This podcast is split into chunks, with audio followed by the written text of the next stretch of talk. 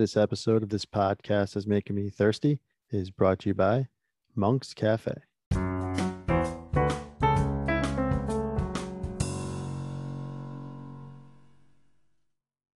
Welcome to this podcast is making me thirsty.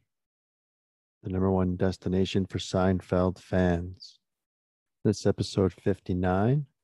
In this episode, we talked to Peggy Lane O'Rourke. Peggy was in over a dozen episodes of Seinfeld from 1992 through 1998.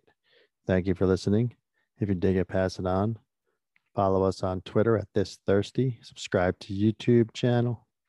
Email us at this podcast is making me thirsty at gmail.com. Enjoy. This podcast is making me thirsty. Episode 59. Peggy Lane O'Rourke.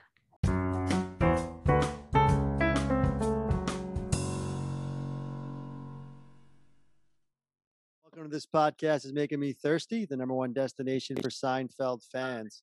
This episode 59. Our guest today is a writer, producer, and actor. She has been professional acting since she was five years old in hundreds of productions on stage, film, and television, including King of Queens, Will and Grace, The Tonight Show. She created the acclaimed series Don on the Go. And of course, she was in over a dozen episodes of Seinfeld from 1992 through 1998. We are super excited to talk with her today. Please welcome Peggy Lane. Peggy, thank you for joining us. Hi, guys. Thanks so much for having me. Peggy, welcome to the show. And actually, Tony just mentioned it that you started acting at five. I didn't know that. Um, and I don't trust IMDb, but let's yeah, let's let's, go, let's go back in time a little bit. I know 1991. You're on one of my favorite shows, Hunter, with Fred Dryer. I love That's true. that. That's true. Um, so then a year later, you know, you're you're on the suicide, 1992 with Seinfeld. Tell us a little bit about how the whole opportunity with Seinfeld came about. it's it's really interesting because uh, Hunter and Seinfeld overlapped at the time. I was working as a stand-in on the show Hunter, and on the typical summer hiatus, which is usually three or four months, I did a TV movie, and I met a couple of ads that liked me, and they wanted to bring me on Seinfeld that next season, but I had Hunter. Hunter for me was five days a week, like 12 hours a day. It was a lot of money. And multi camera sitcoms like Seinfeld for stand ins are like three days. And they're shorter days, mercifully, but again, it's, you know, like half the pay. And I'd already committed to Hunter and I didn't want to be this person that just jumped around. So I couldn't do it. I couldn't do it. And then when Hunter ended, I got a call the following year 91 to be on Seinfeld again, which was insane because when in life do you get a second chance at something? Right. You know, especially right. something that turns out to be Seinfeld, you know? And I mean, I couldn't believe it. They apparently they didn't, they weren't happy with who they had or whatever. So the offer came my way again. And, and thank God because it changed my life. And so you were you were originally you were the you were standing stand-in for Elaine. Yes. Yeah. Talk talk us through a little bit of what that what that looks like from someone that doesn't Mm. maybe not know what it's like on a set. Like Oh, sure. It's, it's almost akin to what in theater is an understudy, except that you never really get to go on. You know, you go on for rehearsals, but obviously you can't be on in the show. But for rehearsals, for camera blocking, for lighting, you are, you know, standing in for Julia. So if you're camera blocking the little kicks or whatever, that would be me. If Julia's sick or she needed to be with her child or something, I would rehearse for her which was it was just fantastic you know i mean it's it's i had studied acting for years and i learned more through stand-in work with working with people at the top of their game than i felt i ever learned in acting class So you so you were so you were full time stand in from ninety two to ninety eight for Julia. yes All right, and then and then you sprinkled in some acting, and I'm assuming you probably Yeah. took part in a lot of things on on the set. No, I mean, did Yes. you because you are by trade, you know, producer or writer. Uh, Yeah.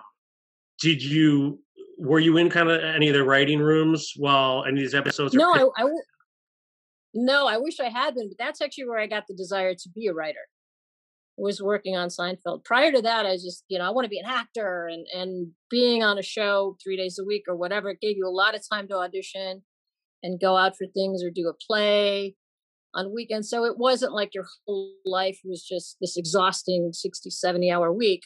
So it worked great for that. Um, what I did learn on Seinfeld is I helped, I helped the AD department a lot. So I would like do the paperwork, the skins, the breakdowns of, you know, how people get paid. I would block the background in the coffee shop.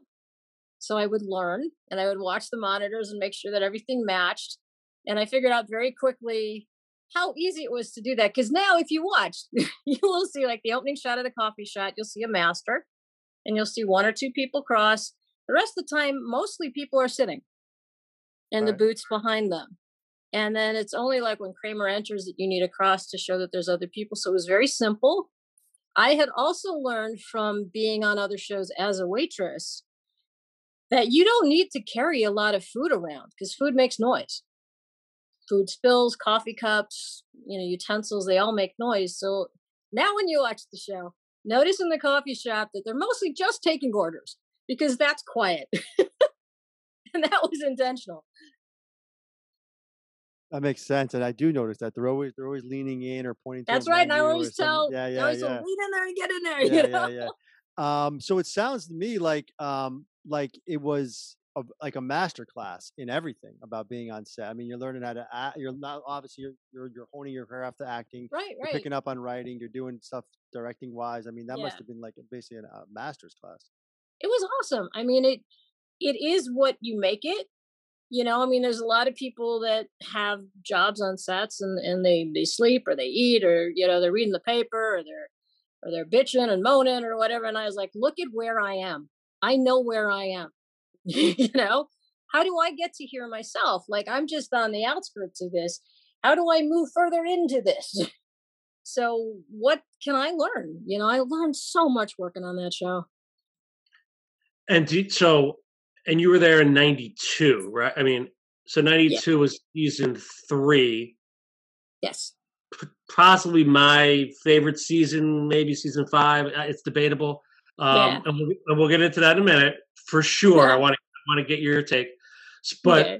so when you, you got brought in as a stand-in, mm-hmm. how, like is there a tryout, an interview, or how's that work? And then how do you, how do you make the shift to trying out for some of these? Like I know they're small roles, but there's like right, right. you have to pitch yourself to like Hirschfeld. Like how does how that how that come about? Um, well, let's see. Uh, well, I'll, I'll go with the last question first because yeah. it's it's the easiest. And um, because you're standing in, you're doing the run throughs. There's on Seinfeld shot on a Tuesday, so their week would begin on a Wednesday with a table read, and they would maybe do like a wardrobe fitting or something, and maybe rehearse a little bit. I and the other stand-ins would come in on Thursday, which is the day they would really rehearse the script and see if there were any changes from the network. You probably get a blue script by now and you would rehearse that for the writers. It was considered a producer's run through. So you're going to producers, which is what you do in casting. So they are seeing you. So uh, the very first line that I got on the show was the suicide. You were right.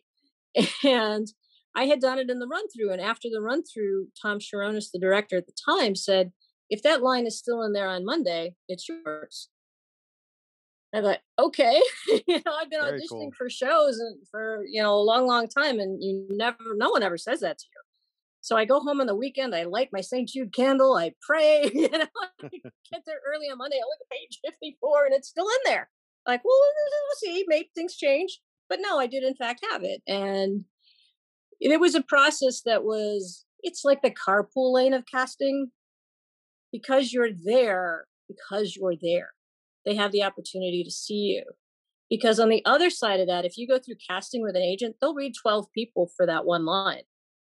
I've been one of those 12 people that reads right, for one right. line, and everybody's qualified. Yeah, everybody's got tons of credits. They're all talented. You know, it's you don't always get those. You know, it's very hard to get those. So it was a real blessing to to have that. So what what that that's I mean that's I love hearing stories like that where it's like you know yeah. you got yourself in the position to where you need you need to be you're in front of the right people and then uh you know like you said mm-hmm. lucky or not I mean you were there and and they, they, they pulled you you know for these spots when they when they saw that you were right, right for it What was your um? I mean, like we just said, you were there for such a long run. Now we're we're huge Yeah. fans. You know, Howard mentioned seasons three and five. It's a toss up, and obviously four. But Yeah. we kind of think the show goes goes in a different direction after you mentioned Tom Sharon as the director. yes. I mean, we're you're huge fans of his, and um, you Mhm. know we can see the tone shift after he leaves, and especially Yes. after Larry David leaves, obviously. Right. What um what was that like for you being on the set throughout that entire time? I mean, was that change palpable? Could you see a difference? I mean, not Oh, good, not bad. absolutely. Just what was the difference? Maybe you could talk about. sort Absolutely. of The biggest looked like. change, well, for me personally, was I had come in through the ADs that worked with Tom Cherones. So when Tom Cherones left, they left with him. And then you don't know, like, well, do I have to go too? you know, because that's a lot of times what, what will happen. Right. If a director of photography leaves, usually the camera crew goes with them because he, you know, he got them hired. So if he leaves, you usually go with the people that brought you on. So yeah, I was happy for Tom. Tom got um, an amazing deal. They actually made the change after he'd already signed. So he got his full year salary basically to go, and he still got to work on other shows. So I mean, it really worked out well for him. And um, I found that Andy Ackerman was coming in with different ADs that I didn't know. We were like, "Mm, I don't know, you know. And they were they were nice enough to go, no, no, keep the people you have, but you don't know that. But what You know, was, you're like sweating it out. Right. and listen, Ackerman came with a great resume, resume, no doubt. But yes. the, the, the Cherones like, did, did something happen like from higher up? Was there like some conflict with Jerry and Larry? Like, was there a reason? What was the reason he left the show? Do we know? Well, I mean, I only know what I observed at a distance. You Right. know, like I'm not privy to other conversations or whatever. Sure. Tom Tom was a very, very down to earth, no bullshit kind of guy. He'd always have his little fishing vest on. At one Alabama time, guy, yeah. yeah, yeah, very, very down. I really like Tom. I think he's a good guy. And at one time on the floor of the show, when the show was just starting to pick up this kind of Thursday momentum, uh, we Right. had a lot of agents and people's publicists and stuff on the floor while we were shooting the show. And the camera guys, the dolly grips that pushed the cameras, couldn't even get to their marks because there'd be some guy with a cell phone out there, you know, or whatever. And I, I do remember Tom doing one of the coolest things I've ever seen. He was just, he was like, get these people off the effing floor. He threw CAA off the floor. You know? well, you don't see that often. You really don't see that often. He just wanted to get the work done. You know, it's like you're not supposed to be link. If there's a piece of tape that says A3 on it, there's a reason for that. you know, the camera guy's got to get there. He can't get the shot. We can't get the show done Mm. and you're just standing. So I often wondered if that played a part, if that, because those are powerful people. Yeah, that's uh, it's so interesting. We've never been on a set, but curious. Mhm, mhm. We have heard from a lot of the actors from the show is kind of Larry David was the boss. But it sounds like like I guess there's Yes. a chain of command here, but it's like Cherones had a lot Right. of input and, and power on the set. I'm just curious. Um, just yeah, the dynamic on the set, right? You mentioned Cherones. Like, Yeah. what's Larry and Jerry doing on a typical? You know, you mentioned they air on a Tuesday, or sorry, tape on a Tuesday. Like, Right. take us through that Tuesday. Like, what's how long is the Hmm. day? What happens? Like, Sure. it- like I don't picture Larry as like the general running things, but maybe he is. I don't know. Like, you no, he was. He It was. was absolutely yes. Usually in television, because most television shows will have a rotation of directors. So there's like one person that has to like really keep the thing together, keep right. the they show that was pitched. The Sopranos a lot. Like Chase held everything Yes. together, but they had a lot of directors on the Sopranos. Exactly, exactly. That's usually Seinfeld how it like, works. two though. It was like Cherones and I know. That was it. Like, I know it didn't really happen as much in multi-camera. It happens in single camera because they need a week to prep, so one person can't do it all. So like one person will be prepping, the other person's filming, and then vice versa. So, but you have this job of showrunner, which was Larry David and Jerry. They had pitched the show to NBC. NBC bought the show based on their idea.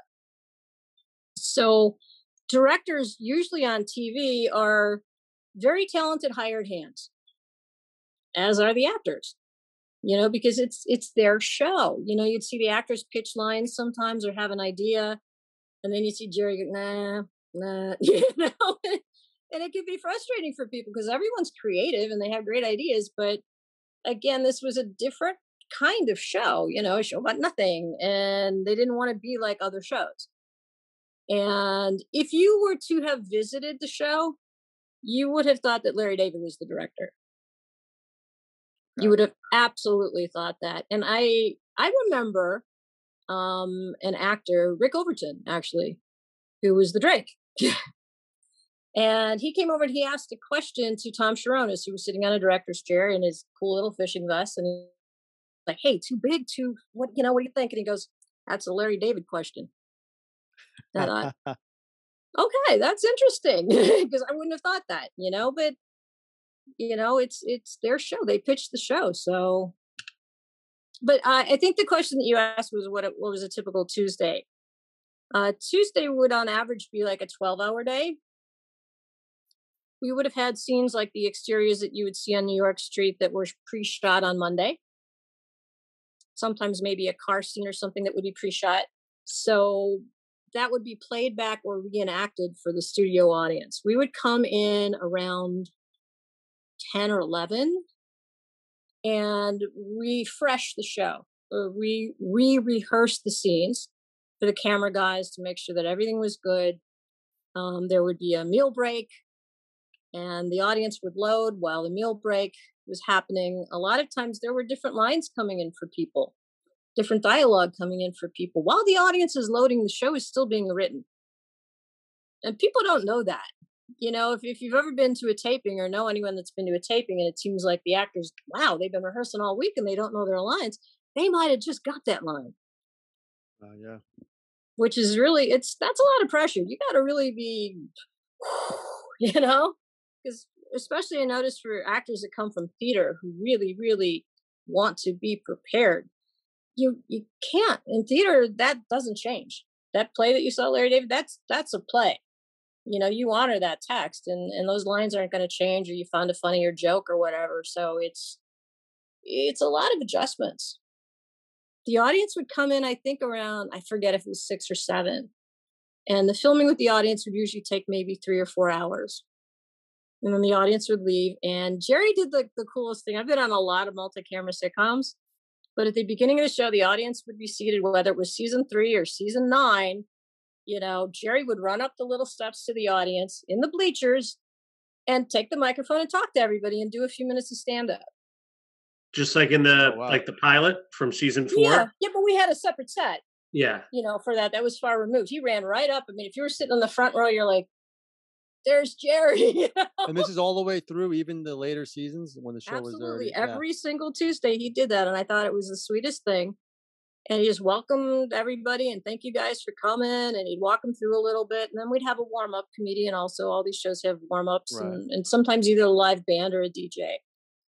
And the warm up comedian would always explain you know, okay, we pre-shot this scene yesterday and we're going to play it back to you and then we're going to show up in the coffee shop so that you could really follow the storyline so it all made sense. And one of the things that people absolutely loved, and I don't know if people have told you this, but like the car shots that had they instead of playing it back, sometimes they would like just drive the couch. They would put the couch up, or they would take some folding chairs, and people got such a kick out of that because you were seeing something that no one else would see. That's really cool, actually. Yeah, idea. I like that. People love that. Um, so what what was some of your? I mean, you're you're you're there for that such a long run. I mean, mm-hmm. what is some of your memories as far as like, you know, um, maybe stuff we didn't see, like you just mentioned. So, were there any bloopers mm-hmm. that really stick out to you, or something like that, or like deleted oh, scenes? Oh God, there were like, so many. Where something happened that you're just like, this is incredible. I can't believe I'm mm. actually seeing this right now. One of the biggest things that happened is uh, we we went in one week for a, a script Larry Charles wrote called The Outing and it was very very different than the show that finally aired. Um, it was a white script we went in one day and then we we shut down because it wasn't working. And seinfeld is one of the few shows that ever that ever took the time to do this. And it was if they weren't happy with the script they had scripts but they would work on it and they would fine tune it and get it to the the level where larry and, and jerry were happy with it that they would just take a week off now, if you're on the crew, it kind of screws you up and you're like, I'm budgeted kind of for this, or, you know, or maybe you have another show that you're trying to juggle. The camera guys usually had two shows. So it got tricky. But because they did that and because they took the time to really make the show as good as they could. That's why we got nine years. You know, for me, it it, it made total let them make a good show so we can come back next year. You know. Yeah, and I think that's what Jerry always talks about. He he calls the show homemade. So like Yes. there's, there's so few people on the show, like you mentioned, and you mentioned Larry Charles, and we've had Yes. Peter Mel, we've had Peter Mehlman on, and I think, and you mentioned Cherones, like Yes. like these guys are just like incredible minds. Can you share Yeah. any any insights into like how it was working with with Mehlman and Charles specifically? I I listened a lot. I mean, we were not privy to the writers' room, but I would Mm. listen on sets and run throughs. A lot of times they would do the network notes, and sometimes we were nearby, and I would like pretend to be doing something, but I'm listening, you know, because I want to I want to learn this process. And Larry Charles, to me, God, he was the most like renegade Yeah. type writer. He would come up with with scripts that didn't necessarily, to me, seem Seinfeldy. Right. Yeah, that's, You that's know? his thing. A lot of his episodes are Exactly. And then they would, you know, hone it a little bit or work on it. We did one episode, I can't remember what it was, but it was I think it was Larry David and Larry Charles on a boat getting pummeled with water.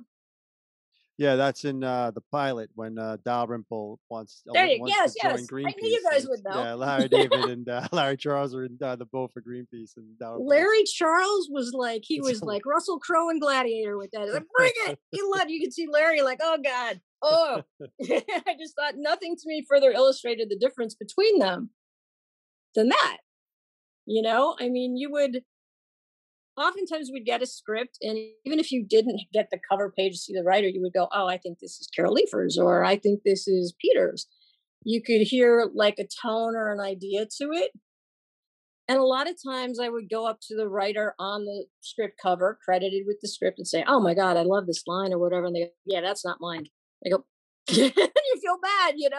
Like, sorry i thought you know but a couple times i would uh, tell jerry i mean oh this episode's great he said yeah yeah we only did like 30% of it and i think oh because it really was a committee right. you know Interesting. Um, so yeah, that that's kind of covers a lot of the writers and, Mm. and directors. What about the actors? So I know, you know, obviously the main four. We've talked to a lot of the guest stars. You know, you Yeah. were- and some of the ones you, you were in with, um, you know, the Jimmy and um, you know, Yeah. Parking Space, one of our favorites. Uh, you have a great line in the face painter. You're the one who, you know, you bring the matzo ball soup to, to George after he uh, says "I love you." But like, what what what was some? I mean, you're so when you're standing in as Julia, is Jerry bouncing those lines off you and, and George, or is it their stand-ins too, or is it a mix of both? Like, how much interaction with the other actors did you have? I mean, you were there for so long. I'm assuming a lot, but I mean, Yeah. you could talk to like working with all those guys, Michael Sure, it- Richards. And, it uh it depends it depends on what you're doing it dep- if you're camera blocking then it's all four of us stand-ins. Um if you're filling in for julia in a run through because she was on a film or she wasn't feeling well or she wanted to be with her kids um then you're working with the other actors. Hmm. and um we all often norm who stood in for um for kramer for michael we seem to get to rehearse the most because jerry was always there. He right, always- he's always, always going to be there, right? Even if he's not in the scene. He's yeah, there even if he wasn't sick, he showed up with laryngitis once when we were The doing maid, the right? maid. The maid maid, Yes. Yeah, we talked. Yeah, I think A- Angie Angela told Feather- you that. Yeah, we Yeah. talked. to her, Yeah, and Deck was off on the side reading the lines, and he's, you know, so, so Jerry never really got. I my my friend Deck who stood in for him, he never really got to work with the actors as much as we did, and unlike a lot of shows, these guys were very welcoming to us. You know, they treated us no differently than they treated each other. That's not the same on all shows that I've been on. A lot of times they won't even like look you in the eyes. You're like, dude, we're just trying to help you. you know? right. Yeah, I mean, Um, so it was, it was, gr- I mean, it was just, it was great. Um, one of the, one of the things I worked the most on was with Michael and the sniffing accountant. When he's Oh, yeah. sitting at the bar, um, I had an off-camera line, but on camera I was the waitress that threw the bar thing over and hit him. yeah, yeah. So we rehearsed it a lot, and I so didn't want to hurt him. You know, we must have rehearsed it six or seven times, and he going harder, harder, harder. I'm like, like I could, yeah. If I hurt you, not going to go well for me, you know. like, right. So anyway, during the meal break, when the audience is loading in, they padded the thing up. They put a lot of padding, brown padding that would have matched, and then I rehearsed with with his stand-in Norm, and I said, "Can I try this with you? If I hit you like this, does it hurt?" You know, and no, no, it's good. So we're there, and the audience is there, and all that energy is coming at you and stuff. And I did it, and I just threw it. He said harder, and I threw it, and then we cut, and Michael goes, "That really hurt." Shit. I mean, the sniffing accountant is one of our favorites. Again, that's a season five, which right. is just an incredible season. So, you, yeah. what were I mean? God, you were in some great episodes. I'm trying. I'm looking at it now. I'm trying to think. I mean, even in the parking space. Wh- where'd you grow up, Peggy? I grew up in Chicago, born and raised. Oh, okay. yeah. Well, I mean, we've yeah, Mark DeCarlo, Pat DeCarlo, Finn, Pat like there's such Yeah. a rich. oh, Pat Finn is such a nice guy. Ah, Yeah, God, great. those guys. So good. You you Chicagoans, salt of the earth. Let me tell you. Well, let me tell you. But in the parking space, you just had that like New York, like you know, like yapping with the person next to you about the. Right, right, right. Yeah, so funny. Yeah. But what's your what's your favorite episode that you were in? that I was in. Um, it's different because you know you like an episode. Sometimes you see when it finally all comes together. Like I absolutely love the parking space. I think it was hysterical. Um, not just because I had a line in it, but what happened during the filming, and you, you guys may already know this, but when we were filming outside on this like miniature New York street, it got dark. Yeah, Lee, Yeah, Ironberg, Ma- just- uh, Lee Moffat. Ironberg just told us that. He was Yeah, the guy that yeah, yeah, Moffat. that's He just told us about that. It was a long shoot, right? Exactly, and we're And outside. then- I probably Well, I on the thought that was done by the lighting department to make it look like the day was like a long day. They were out there. That's so at one crazy. point, we're all standing out there and everybody's thinking, well, did we come back tomorrow? What do we do? And then it basically Jerry, Larry, and, and the director all decide that it's actually even funnier that these guys are so stubborn that they would stay Right. out there all day and all Right, night right. and fight. And so we just kept going. And I thought that was perfect. That was perfect. So for I mean, I love the fact that I'm in it and I'm a little small part of it, but and my friend Deck is also in it as a storekeeper. He was Jerry Stanton.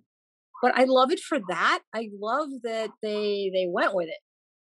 You know, because you don't see that on a lot of shows. Most sitcoms would be, well, we'll have to come back tomorrow and shoot it before the audience, or we'll just show it to them and we'll shoot it next week because that's what we wrote down. you know, Yeah, like that is. I mean, it's crazy because it's one of those things where it worked out perfectly and they went with it. I- I love that too. Yeah. and it made it even funnier. I mean, it really did. Um, the parking or the parking garage had a similar thing, which you probably know. Yeah, yeah. With the car was wasn't car that wouldn't start. start. Yeah. And I mean, it's even. It's like this perfect poetic karma ending, you know. So yeah, So those are your that's your favorite because you were in it. So I guess you were on the show so early that we we usually ask if you were a fan of the mm. show before you were No. on it. But I mean, the show you were on season two. Did you come or season three? I guess it was season three was the first three, full so season. Not many people were. I mean, we were fans in season Right. two, but I mean, I don't know if you were, Right. it was even on your radar. That Uh, Oh. I our- watched it. I Our watched it number because- our number one episode of all time is from season two. That's right. Yeah. Oh, really? yeah, Which yeah, one? yeah, Can you Chinese guess it. Peggy? Can you Chinese guess it? restaurant. No. No. No. Oh, no. okay. The phone. That phone. was the one that impressed me. The phone Oh, message. the phone okay. Oh, I I mean, get that. I Tippy toe, tippy toe, lemon tree, lemon tree. Or actually, you know what? Our uh yeah, our number one is from the phone message, and then the next two are from season three. So I mean, we're Mhm. that's where we're coming from. the one that I saw because I had gotten off of the show and had to turn it down. You know, I I, I decided to Mm. watch it to see what I was missing. I was on a very traditional cop show. You know, it wasn't Hunter, weren't. come on! Hunter, I can't one blame Howard's- you for of favorite- that. Exactly, shows. I know. M- McCall, watching- right? Yep, I'm watching Saturday uh, nights at ten o'clock. exactly exactly so i'm I, you know i'm watching seinfeld and stuff and i the first one i saw was a chinese restaurant and i thought i'd never seen a show do this like in real time.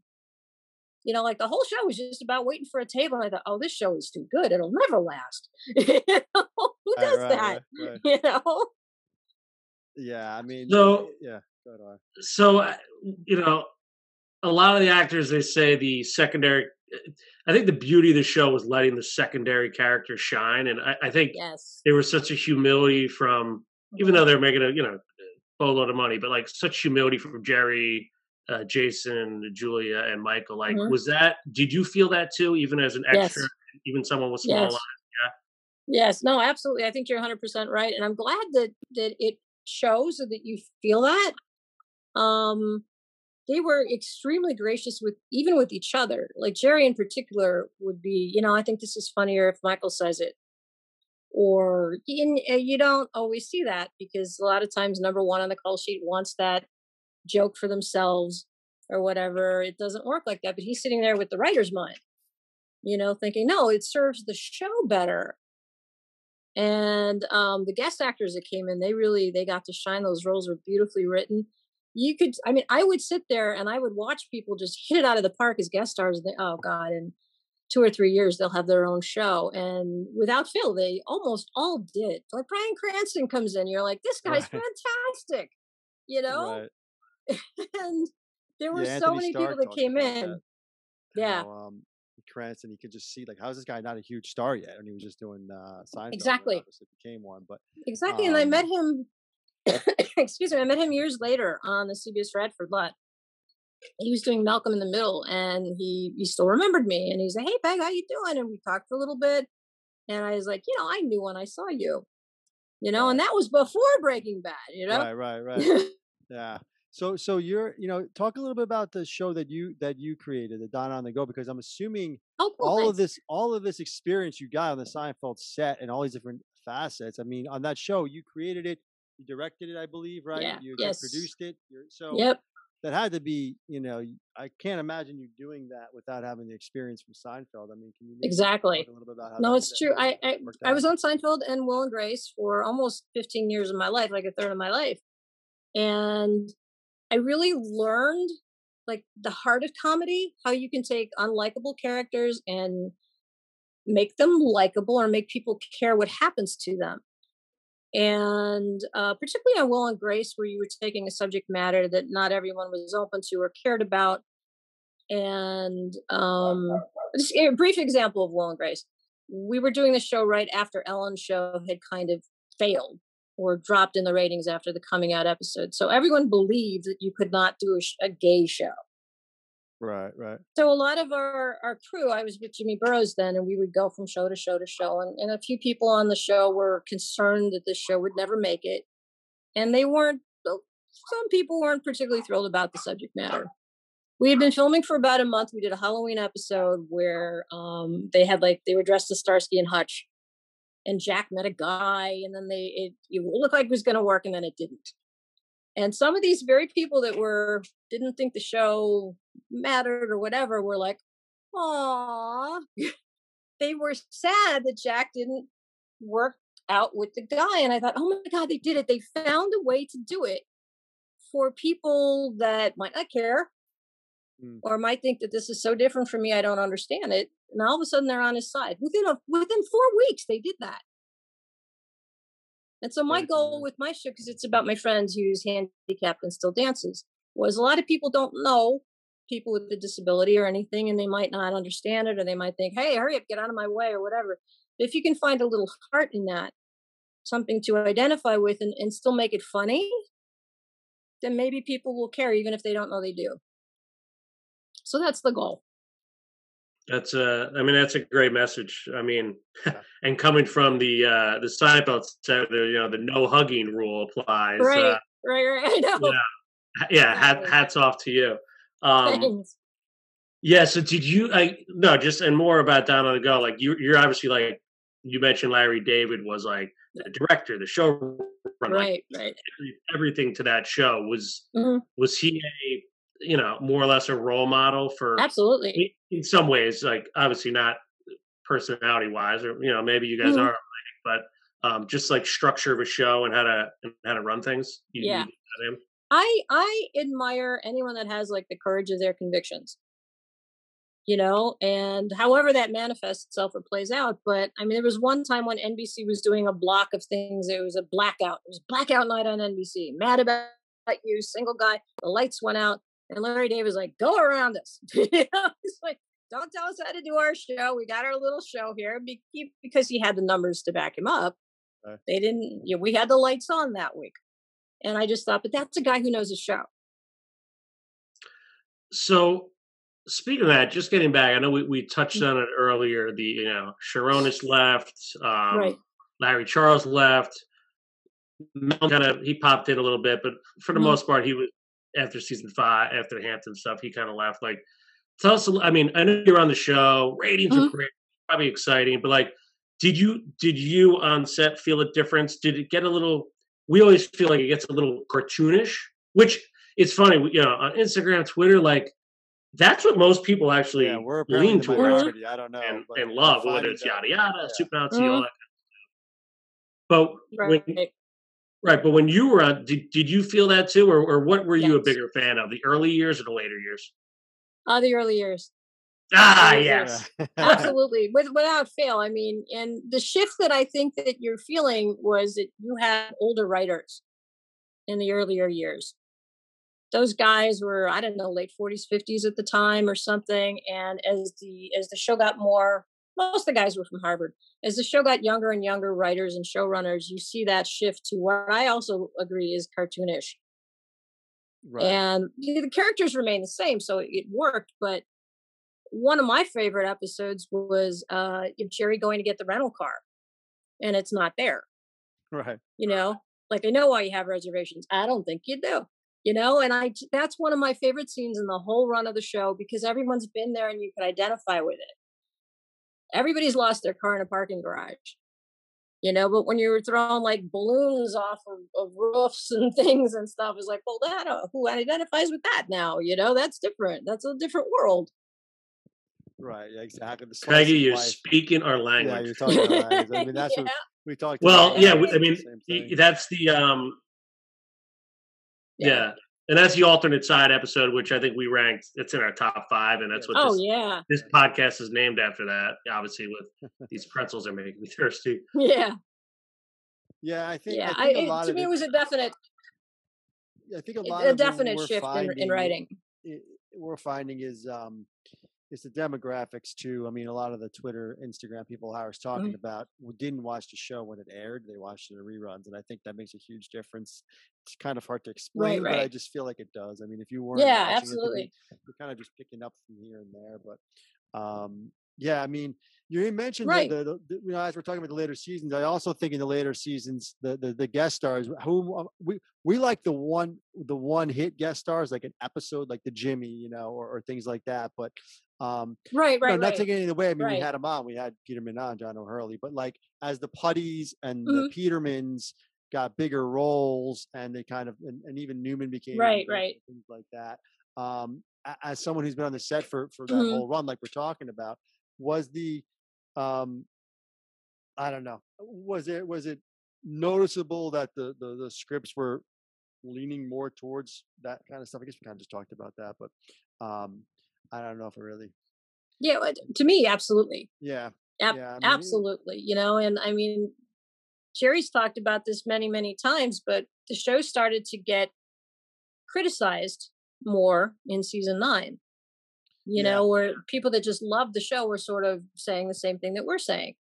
But the ratings were there. I mean, Oh, that's the thing, absolutely. The He could have easily, they were driving Right. Brinks trucks up to his yeah, house to come yeah. back, but he didn't want to right. because he didn't want the show to fall in, in the fall even what more. he felt yeah, was I the mean, it's hard to quality. do nine. And also, they were doing tw- over 20 episodes by then, too, right? Season two, was there 12 episodes, right? Um, so, Season one was just four. yeah, it was just they four, called that a season, you know, and season two was 12 or 13, I can't remember. So, I mean, really, one and two combined isn't even a whole season. So did you? I know you. You were on uh, Mehlman's show that he had. Um, have you? Oh, it's like, you know, yeah. Yeah, yeah. Did you? Any? Were you? I don't know how it works so much in, in the business, but are you? You know, keep in touch or see any anyone else from Seinfeld from time to time or any of the Yeah, shows? Oh, absolutely. yeah? In Oh, yeah? fact, I'm probably going to see Peter uh, next Sunday. There's a, a group of us. I don't know if you Oh, know Stephanie cool. Kennedy. She was yeah, our. we talked to our- Stephanie Kennedy. Yeah, yeah. Yeah, yeah, yeah. She's a her on. Wonder Woman, and she's having a party at her house of the people that are here locally. And Peter's supposed to be there. Well, and I'm Maggie, going. Maggie, ask her. Make sure she shows you this coffee mug. All Peter, right. too. I He's will. got one I also. will. I absolutely will. Get a picture. Yeah, I see Carol sounds like Leifer at party. time from time to time. I, I used to see her at the TV Academy. I keep in touch with Jason and Julia. and uh, my friend Norm and Elza, our boom operator, will be there. Jeff Miller, our camera guy. So it, will be nice to see the people that are still in California anyway. Right, you know, right. Very yeah. cool.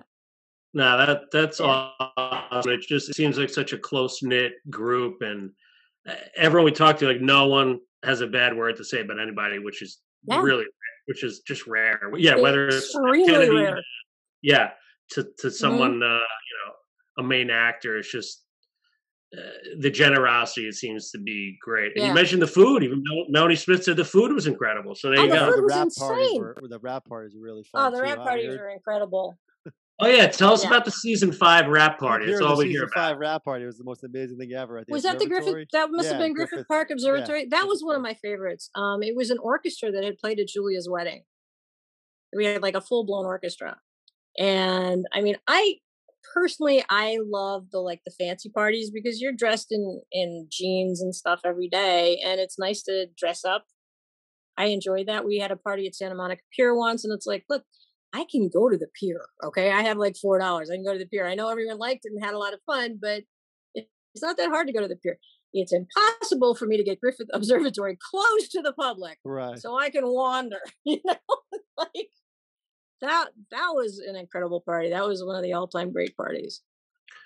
So Peggy, what are you uh what are you up to these days? Uh how you how you keeping are you still kind of entrenched in the business? Any new projects you want to mention? Oh, very much so. Um, well, I'm still working on Don on the Go. Now that the COVID protocols are starting to, we're starting to get this under control. I can work up to a season four, which I had been working on, and I just joined the Alliance of Women Directors. Because I, what I really, what I really want to do is direct. I know it's a cliche, but I've I've seen so many good people do it, and it's such a collaborative thing, especially in television.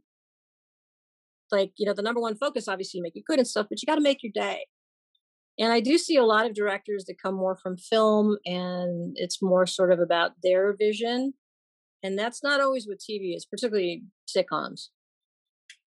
You know, you got you got to make the day. That's what, you know, number 1, make your day. So like when a thing like that happens and you're shooting outside like on the parking space, Mm. when a thing like that happens, you wouldn't have made your day. You might have picked up a few hours extra here and there, but my god, you made a classic, you know? Yeah, you made our day today, Peggy. Oh, thank you so much. You guys are so sweet. Yeah, Peggy. I mean, uh, good things happen to good people. You're certainly one of them, and uh, you, you've had a great career from Hunter. You know, my favorite show to There you go. Yeah, yeah. to stepping in Seinfeld and kind of m- making a huge impact. Uh, we can't thank you enough for the time. Thank you, Peggy. Oh, thank, thank, you so guys much. so much. This went so quick. My Yeah. gosh. I could Hey. talk to you guys forever. We'll do, let's let's do it again Very sometime. cool. I would love to anytime. Awesome.